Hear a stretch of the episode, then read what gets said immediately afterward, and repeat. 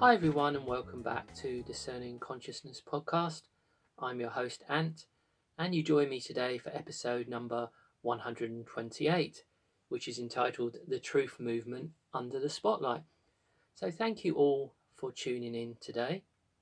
First of all, I'd like to ex- extend my best wishes for the for the year ahead, and I hope that twenty twenty-three brings you everything that your that your heart desires. So in terms of um, today's particular episode, um, what I want to talk about is something that over the years um, I've noticed in terms of the sort of truth movement or truthers, and that tends to be information that um, we are, we see online, and prominent speakers, researchers, writers, and obviously um, people who who are sharing their own thoughts, like my, like like myself, of course. Um, there does tend to be, with a lot of this information, what I've noticed is there's an aspect whereby it has um kind of um, a religious element, because on a basic level, I mean, whoever we are, we need to believe in something, uh, in something, of course, even if we have atheistic beliefs. Ironically enough, this is still um, a type of religious impulse. So we need to always be aware of our motivations, triggers, program and programming. Otherwise, we can easily fall into religious type dogmas. And some of the, as I was just saying, some of the content online easily panders to our delusions and distortions. And as we know, as I've spoken about before on this podcast, there are many traps waiting around every corner. So it's helpful to adopt a kind of Sherlock Holmes-like approach, forensic-like, in our investigations or online, and because we can easily lose our minds when we feel like when we feel like we're onto something, we're exposing something, or or revealing what we perceive to be the truth, at least. But as we know, truth seeking or seeking truth can become a type of religion if we allow ourselves to fall out of balance and into idealistic dogmas and moral imperatives, which can also lead to things like um, simplist, a kind of type of like uh, simplistic worldview. So what I'm going to do, as I was just saying at the beginning, throughout this episode, is I'm going to give examples of this type of uh, religiosity, if you if you like, you can call it that way. I've heard some call some people call it sort of Abrahamic mindset. Not that I have anything um, against religion. I certainly wouldn't call myself an atheist, atheist, um, more kind of leaning towards paganism slash spirituality. But let's not get het up on definitions. So yeah, I'm going to just look at different examples, some of which you may be aware of and some of which you won't. So first of all, um, the very common one that speaks to this idea of um, religious religiosity and um, being out of balance is Uh, exposure videos, whereby people put up videos that um, claim are exposing an insider or um, someone who they claim is guilty of um, being part of controlled opposition. Now, perhaps the most extreme example I, I've seen in recent years, I think it was about five or six years ago, there was a guy, I can't remember his name, unfortunately, sorry, or the name of his channel. But the whole kind of modus operandi, if you like, of his channel was to completely discredit someone who I've spoken about before in Discerning Consciousness. And it's a, a very, an excellent filmmaker called Adam Curtis.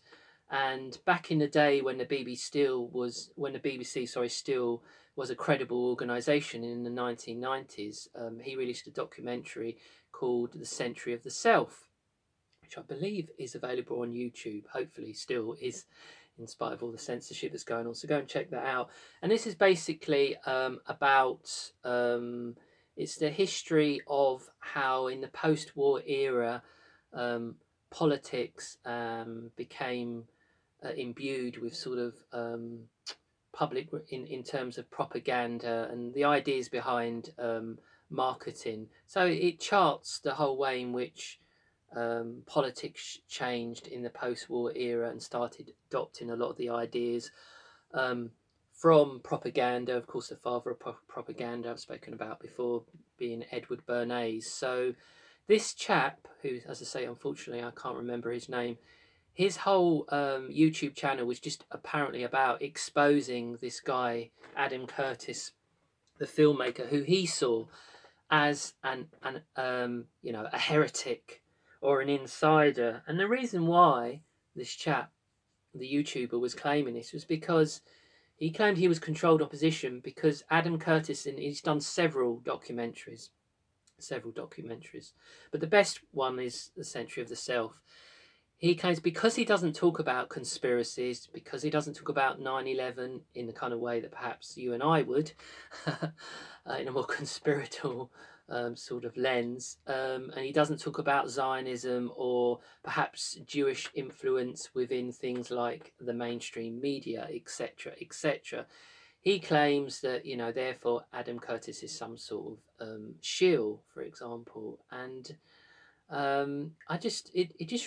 I just thought it was such a shame because the YouTuber guy, the production values, unlike a lot of these exposure videos, were actually really good. So he he obviously had a, a talent for, for making videos. Um, so fair play to him. He was actually an English guy. And, um, but he was just, I mean, he was, he was obsessed with Adam Curtis, absolutely obsessed with exposing Adam Curtis. And I've seen this sort of mindset, Um, it's been repeated with people who want to expose the likes of Noam Chomsky, because again he won't entertain ideas, you know, so-called conspiracies uh, like nine eleven, etc, etc. You've probably seen there's this footage, I believe it's got a lot of views, probably millions, uh, and it's in the States, and it's um, where Noam Chomsky, it's quite a few years ago, is is talking, um, is giving a lecture, and this guy asks him, you know, quizzes him about his view on, you know, nine eleven, whether he believes the official um, storyline or, you know, the official media version. And, you know, it's put out there, look, that as an example that Noam, therefore, you know, the fact that Noam Chomsky couldn't answer the question, he must be some sort of controlled opposition or, or a gatekeeper. Now, I'm not saying, I need to important that I get this across in this particular episode, I'm not contrarian. Of course, controlled opposition does exist and gatekeepers do exist in the, in the alternative media. But the problem is when we have this kind of religious type or Abrahamic mindset of purity, and we, you know, we even got the, the sincere insiders and, and those who are trying to fool us, we can kind of easily, we can um, kind of lose ourselves and become out of balance. And people would claim, those that want to ex expose the likes of Adam Curtis and Noam Chomsky would say, well, it's because they only give part of the picture. But then I would say, well, the likes of uh, Noam Chomsky, who's done remarkable work over the years as an academic, as an academic, why would he venture into such conspiracies? Sorry, such Freudian slip there, such con controversies as Um, kind of conspiracy narratives to do with things like nine eleven and the whole war on terror, because perhaps it might discredit his work. I mean, are we, are we um, if we follow this mindset, does that mean that we should um, completely discredit his amazing book called Manufacturing Consent, which is kind of like a treatise on the uses of propaganda to brainwash people and how government and the mainstream media um, do that? Uh, and really, I mean, if you if you go back and read something like Manufacturing Consent, forget now, I think it was published in the mid nineties. It literally is like word for word of how the media have constructed and concocted um, the the COVID the COVID hoax or the COVID psyop. So he was a man ahead of his time. But so is it right that we should discredit the likes of uh, Noam Chom Chomsky and Adam Curtis because they don't give the whole picture? You know, that's that's a question that, you know, I put out there for you for you guys to for you guys to answer. But this kind of idea, this kind of approach, trying to out people, these types of people who are doing the exposing, they believe that there's only one answer, one truth, or one interpretation of events. And as I said at the beginning with my little intro monologue, we need to be careful of falling into kind of simplistic um, uh, worldviews, and, and really just on a practical level, it's unrealistic to think that any individual has the has an entire picture or has a handle on what's going on. I mean, you know, researchers, writers, a academics, they have their own specialism, and you know, they they're the likes of Noam Chomsky. He would he would be um, one could say that, well, he has his his own he's victim of the brainwashing that he probably has within the world of academia, which means there's certain, he can't ever venture into the world of conspiracy or truther type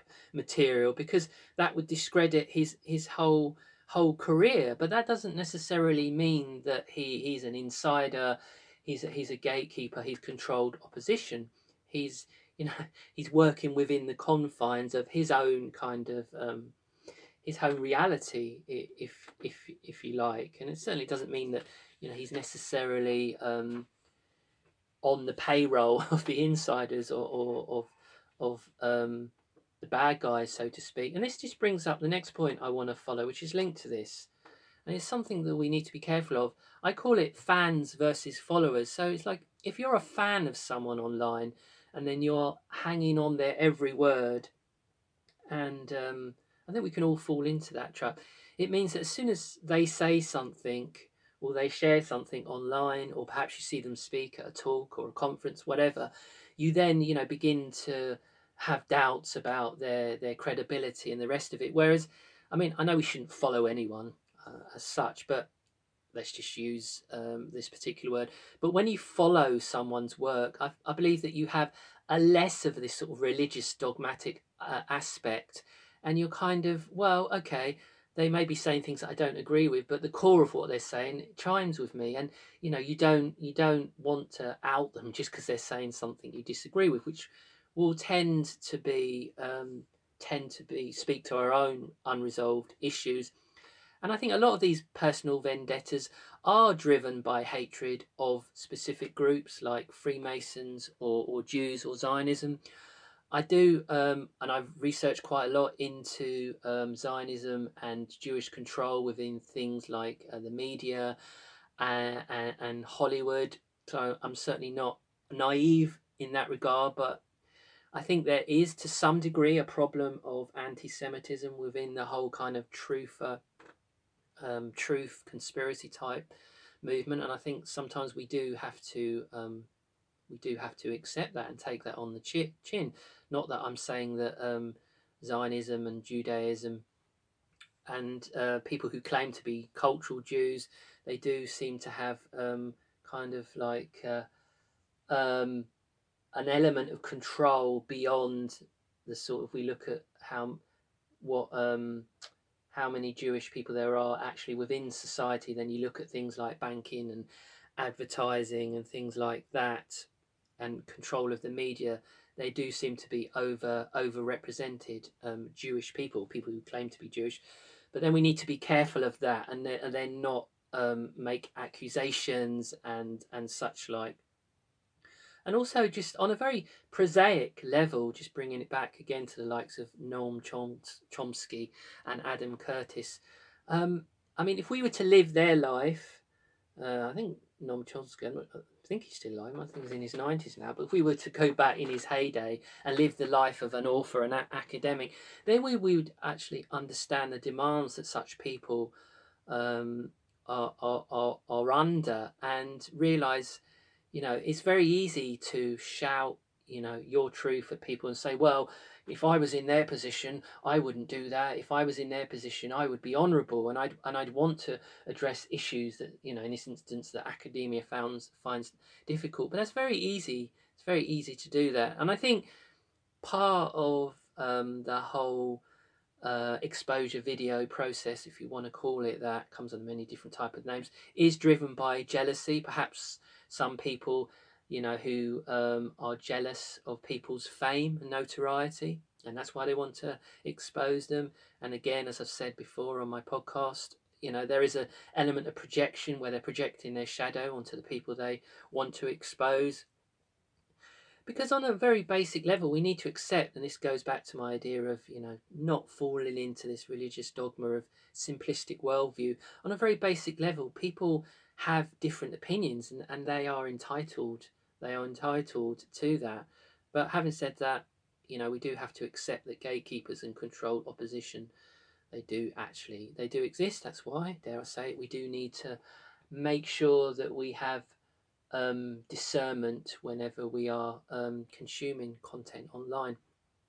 So I just want to go on to another example of someone who, this is someone who you may well be aware of, you may not, but it's an English guy, and he does, um, his whole channel is set up to call out, I think this is what it says on the tagline of his uh, YouTube channel, uh, calling out the deceptions of the new age. So it's a guy called Tony Sayers, and his spell name um, is S A Y E R S. And again, he's a, he's an English guy. I believe that he's based in Mexico, and he's he he produces these videos that are said to to uh, out these new age deceivers, um, kind of leading lights, people like Laurie Ladd, Teal Swan, um, Laura Eisenhower, all of which I like aspects of their work. Um, but the way in which he does it is is so crass and divisive and childish, and actually um, I find it quite hurtful, because I think it does point to his his his own issues, really. And there's one particular video he did, um, I think he has this beef about veganism, sorry, pardon the pun there, he has a vegan, he has a beef about veganism, and there was one particular video he did, and it was a woman, um, and I think, I'm not sure if it, I think it was the son or daughter, but you could obviously see that this, um, this child, I think they were about nine or ten, they were obviously unwell, they were obviously unwell. And he was trying to link it to ve veganism, uh, you know, um, I don't want to get into a discussion on the whys and wherefores of veganism right now, that's a discussion for another day. But anyway, he was literally, um, he was literally mocking this lady, you know, and accusing her virtually of child abuse by feeding this child a vegan diet. And it's really, it's really quite a toxic way of going about it. Now, as you know, I've, I did an episode with, with Mike way back when, you know, calling out uh, spiritual bypassing and the deceptions of the new age. But I would never, you know, make this sort of um, into a kind of like a, a cruel um, way in which you're calling people out, and, and it's very personal and, and, and very vindictive. I think what happens if someone does become obsessed, like this Tony Sayers guy, uh, of being deceived, then then it will probably be an issue that they haven't resolved themselves around shame and humili humiliation, like an internal issue. Now, the other thing um, that I find is um, with this, this there is there is a, as I said, almost like a cruelty, because um, someone else that he he almost had a personal vendetta with, someone called um, Magenta Pixie, um, who again would fall into the kind of new age category. She's actually someone that lives locally to me here in the New Forest on the south coast of the U UK in Hampshire. If you're familiar with the U K, if you're speaking, um, if you're sorry listening from the U K at all now. I'm not sure when, but during the whole COVID uh, nonsense, there was a period of time that uh, Magenta Pixie, she was actually ill in hospital. I believe it was with COVID, and she was actually extremely ill, you know, near, nearly on nearly on her deathbed. And then Tony Sayers and his followers um, were literally um, went onto her videos and were mocking Magenta Pixie because because um, she was ill with, uh, with with COVID. Now, this really is quite despicable, and this is what happens when people, they get consumed by this Abrahamic religious mindset, and they feel like they're on some sort of vendetta exposing someone. And here was this poor woman, you know, whatever you think of what she shares, her, her content, do you really want to mock someone who's, who's actually seriously ill? And that's what, you know, we really bringing it back to uh, the basics here. We, we need to... We need to be careful, as I was just saying, when we are online, that we don't get consumed by this sort of um, this religious mindset, if you like. So, yeah, go and check out his channel and see what you make of it. See what you make of it. Um, I just want to also um, pick up on something um, that, or an aspect that people who are very keen to call people out as being controlled opposition, gatekeepers, insiders, on the payroll, whatever whatever you want to call it, is forgetting that um, sometimes, you know, people are prepared to make the ultimate sacrifice. So they will play the role of the bad guy, but sort of work within the system, if you like, to help bring about positive change. And if you're suffering from religious absolutism, that's something um, something that you're not going to be aware of um, if you're, you know, if you're if you're consumed still by sort of the Q narrative and believing that the world falls into just the good guys, the white hats, or, you know, the bad guys, the the, the black hats. When you're stuck in religious dogma, you can't see the nuance. Now, there's a really good um, movie, so spoiler alert if you haven't seen it. Again, you might want to fast forward this part. I can't remember the name of it, but it's about this guy who, it starts with, he's um, down on his luck. Um, he's living with his mum and his daughter, and he's evicted. So um, they have to go and move into temporary accommodation. Then he has this big fight with the guy who works for the bank or the real estate company, and he's the one who does the repossessions, if you like, or he owns the company, I should say, that does the repossessions. And um, eventually what happens is, to cut a, story, a long story short, he, you know, he actually volunteers and he goes and works for this guy. He goes and works for this guy. So he, he, he he's, you know, right in the coalface. Um, when people are being evicted from their properties, he's actually having to call the police uh, and to get these people removed. And eventually, he does. He becomes. He's. He works to such a high level that he becomes this guy.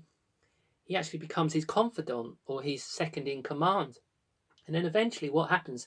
He does the dirty on him, and he takes him to court. And this guy, the guy who owns the kind of real estate business, he he's actually taken to court and he's prosecuted.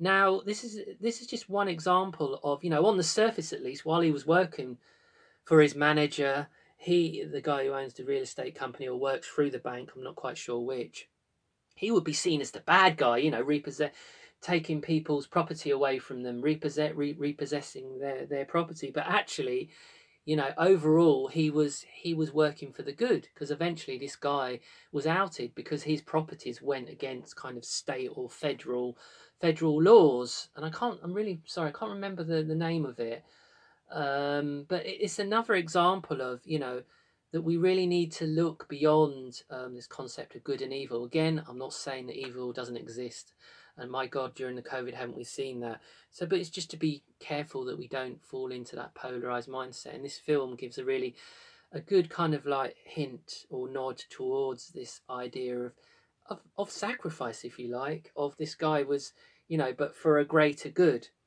So on um, on the surface, at least, he looked like a, a bad guy, but he actually was, um, he was kind of working, he, he was working for, for good overall. So I just want to move on now to um, another kind of example of um, the truth movement being under the spotlight in terms of this sort of religious dogmatic way of thinking. And this is related to, like, as a truth conference or a truth event, uh, convention, I should say, um, that I went in, that I attended a year ago now in January twenty twenty-two, and that was on the Isle of Wight, which for those of you who are not familiar with U K geography is a small little wee, wee island off the, off the south coast of the U K. So I attended that about a year ago, and it gave me a real interesting insight into kind of like an aspect of truth for norms or truth for normality in terms of what Thomas Sheridan calls toxic truthers. I mean, he goes a little bit further than I do. I tried to keep it, because I remember I was a little bit of a toxic truther, so I don't normally use such kind of, how should we say, uh, expressive um, language. But what struck me from um, attending this um, sort of uh, truth event, for want of a, a better word, was that most of the speakers were driven by emotion. They were speaking, you know, I mean, some might say they were speaking from the heart, but they did strike me that they were out of balance, and a lot of what they were saying um, was full of dogma. And it did make me, it did, it did make me feel quite uncomfortable, because I went to this event thinking that I'll, I'll meet some, you know, kind of like-minded people. And don't don't get me wrong, I'm not I'm not saying that I was sat there, you know, on my elevated wise cloud, far from it, but I did sense there was kind of like sort of rarefied atmosphere. And I think that is kind of like when you first get onto this idea of exposing and and looking at how the world really works, it's quite a shocking thing, and it does generate um, quite a lot of anger, because you want some resolution. We want the bad guys to be, you know, to be to um, to be convicted. We want the bad guys to actually atone for their actions. And um, what I noticed, yeah, just bringing it back to this convention, was there was an almost like a quite a lot of hysteria. And so what that meant was, to give an example, like everything about normal society and culture they were kind of alluding to was wrong. So we had a woman on there who was talking about the evils of the normal approach to childbirth, whereby we know the approach is to uh, have cesareans very, very quickly. And she was completely dismissive of all aspects of normal child childbirth and how how here in the U K the N H S approached that. Then there was also a solicitor, um, a lawyer, who was, you know, talking about the evils of the legal system and talking about, you know, how um, how all of the terminology relates to seafaring terms, you know, like the dock and all the rest of it. But what struck me was, you got to be careful that um, in the state of anger and heightened emotion, that we don't throw, um, you don't, you kind of like, we don't throw the baby out with the bathwater, because there still are elements of the existing system. Okay, there might be like little, you know, little um, tiny little nuggets of gold, quite hard to to find, um, but they do exist. So we don't want to throw the baby out with the bathwater, and that's what happens when you get consumed by religious type dogma. It's this purity. It's like, no, this is the way we do it. Everything about the the existing system has to be has to be removed. It's like, well, that isn't. I mean, if that happened, you'd have anarchy. You can't just completely dispense with one way of living in the system. It would it would have to happen. You know, obviously, have to happen. Um, By degrees. So by extension, it felt like I was at a religious meeting, and I could sense the idealism and the religious fervour in the air. And it's kind of like, you're probably well aware of this phrase of to burn the house down, and and and it's also what, you know, the madness of um, the madness of crowds. I can't remember um, this this the sociologist who spoke about it. It might have been Eric Hoffer. I don't know. Forgive me on that. You'll have to check that out for yourself, guys. Um, but yeah, that, that verified, febrile atmosphere when people are insistent that what they have, you know, we see this in crowds, in riots. We've seen it in the whole um, kind of uh, Soros-inspired B L M movement and Antifa, when people are so obsessed, um, convinced that whatever their their perspective is, is the only one, sort of thing. So... And and it can be, and, and I, yeah, and it felt, I, I just didn't feel at home in this environment. And, you know, no, don't get me wrong, I was not sitting there thinking, oh, I'm above these people, I'm at this Truther convention and they haven't reached my stage of development. It really wasn't like that. It was like, ah, okay, ten years ago, I, I probably would have been with them, you know, I would have, I would have got charged by this sort of energy. And, but now I'm just not sure that it's, um, it's a very helpful approach to being to bringing about the kind of the new world that we want. And then I realised while sat there, but well, we're all we're all at we're all at different levels really, and we all have different, you know, different types of histories that's brought us to kind of Truther type, uh, conspiracy type information. And again, forgive me, as I always say on Discerning Consciousness, um, these are very clunky phrases, but somehow, you know, They, they do serve their purpose, hopefully, to get across some sort of meaning um, in terms of what I'm trying to say. So we might want to keep some, uh, as I say, in some aspects of the existing system and refine it for the new realities, the new, the new reality, the new, dare I say it, the new, uh, the new um, organic reality. So something else I picked up on was uh, at this uh, Truther or Truther convention, was uh, a clear sense of moral indignation, again, which kind of falls within a religious context of right and wrong and good and evil. And again, I'm not saying that's right. Uh, I mean, when I was um, at the height of my angry stage between around about two thousand five to twenty ten, um, I, I was quite a moral, um, a moral, a morally indignant person. Is there such a phrase? I felt quite moral about the evils of the world. And I think that is, as I say, an important stage that we all will have to kind of work our way through. And, um, you know, that takes place at different stages. Some people may stay in there all their life. Stay in there uh, all their life. But for me, the one advantage of having quite an intense and addictive personality was I was literally destroying myself with this sort of moral rage and hatred and indignation. So eventually I had to come back into balance, or I think I would have uh, left this mortal, this mortal coil. So I think, you know, by now we're all well aware of the corruption, criminality and evil of the system.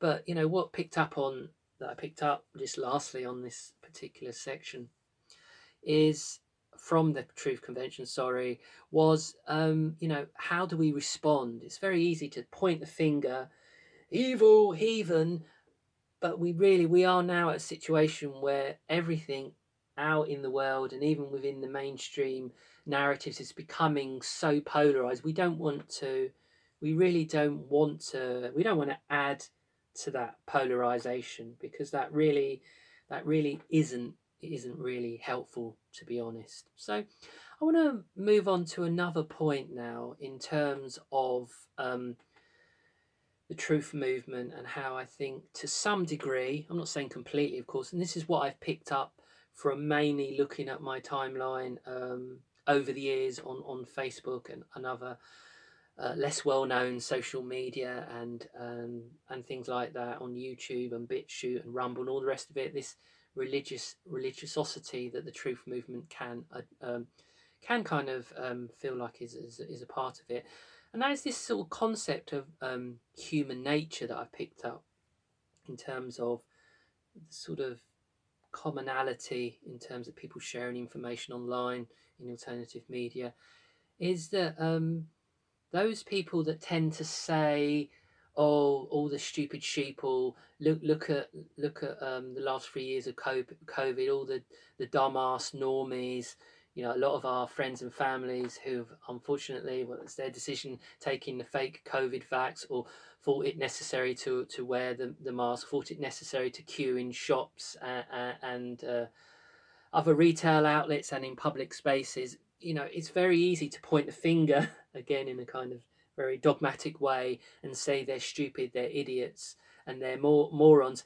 And then by extension, I think what often happens is when we're thinking of the concept of human nature is that somehow this, um, this means by extension that uh, human nature is inherently flawed, that there's something deeply flawed about human nature and human beings, and that is the only way to explain why the sheeple are so easily brainwashed and exploited. Sorry, I'll get to my point in a convoluted way. So I, I picked up on that in terms of kind of aspects of the truth movement, that they really, I think what happens is if you just primarily look at negative sources of information over and over again, it can harden the heart. It can harden the heart. And once you've made a stone of your heart, um, again, it's something that I've fallen into over the years, you can become very, very cynical about what motivates people. And again, I'm not saying it's right or wrong to be cynical. I'm certainly quite cynical about people, et cetera. But if you take that to its extreme, it can be, um, it can be quite, quite damaging. And the point I want to make is, isn't it ironic that this perception of human beings being basically flawed, and because of our human nature, because we're so easily exploited, and that basically we're bad and there's not much hope for humanity. Uh, I'm not sure if you'd agree with me, but isn't that the very perspective or the very ideology, dare I say, that the ruling elite used to promote? That's their view of us, you know, the, the, the bottom feeders, uh, the goyim, if you like. Um, they don't even see us as human, and that comes from their their their uh, kind of very much their atheistic belief of seeing human nature and human beings as being essentially flawed. And as we know, this feeds into the whole idea of Darwinism, the survival of the fittest, and the weak will die. And I've, again, I've heard of this sort of, again, it's it's it's a very harsh um, kind of train of thoughts, that people who who are um, dying because of side effects, I hate that phrase, kind of new Orwellian newspeak, but anyway, we'll use it, from the fake COVID vax, and these are evidence of the ignorant sheep. They're getting what they deserve in some sort of karmic justice. That's a very, again, that's a very, very harsh kind of point of view to take, and it's something that I picked up. And again, isn't that the kind of viewpoint that the ruling elite would push?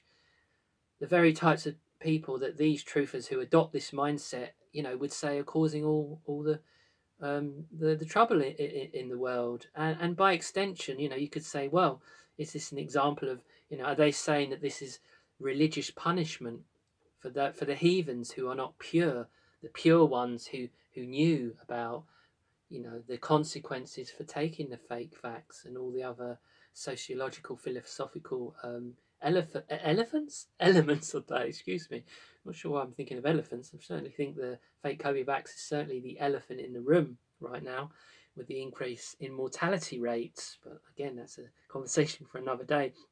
But yeah, just lastly on this point, it is easy uh, for truthers or the truth movement by extension then to, to believe that, you know, we are the chosen ones. We are the ones who can who can see reality because we've we've we've been able to, you know, we've been able to see the truth as it actually is, kind of thing. So what I'm going to do is going to um because I've got quite a lot of information to share and I don't want to overwhelm you in one recording. I think what I'm going to do is I'm going to split this issue, the truth movement under the spotlight, and I'm going to split it into two episodes. So you're listening to this uh, part one, and then um, we'll have part two coming up soon, and that will just be further fleshing out um, aspects of the kind of religiosity and uh, religious aspects of, of the truth movement. And then I'll just give my kind of uh, conclusion at the end of episode two, how we can, you know, be mindful, be discerning, make sure that we don't fall into this trap, which is easily when we become disheartened with the world out there and maybe fall into date states of despair, what we can do to, you know, make sure that it doesn't happen and counteract that. So thank you all for listening to part one. So um, please do tune in to, to part two uh, once I've uploaded it, of course. And uh, yeah, I will speak to you all again um, very soon. Bye-bye for now.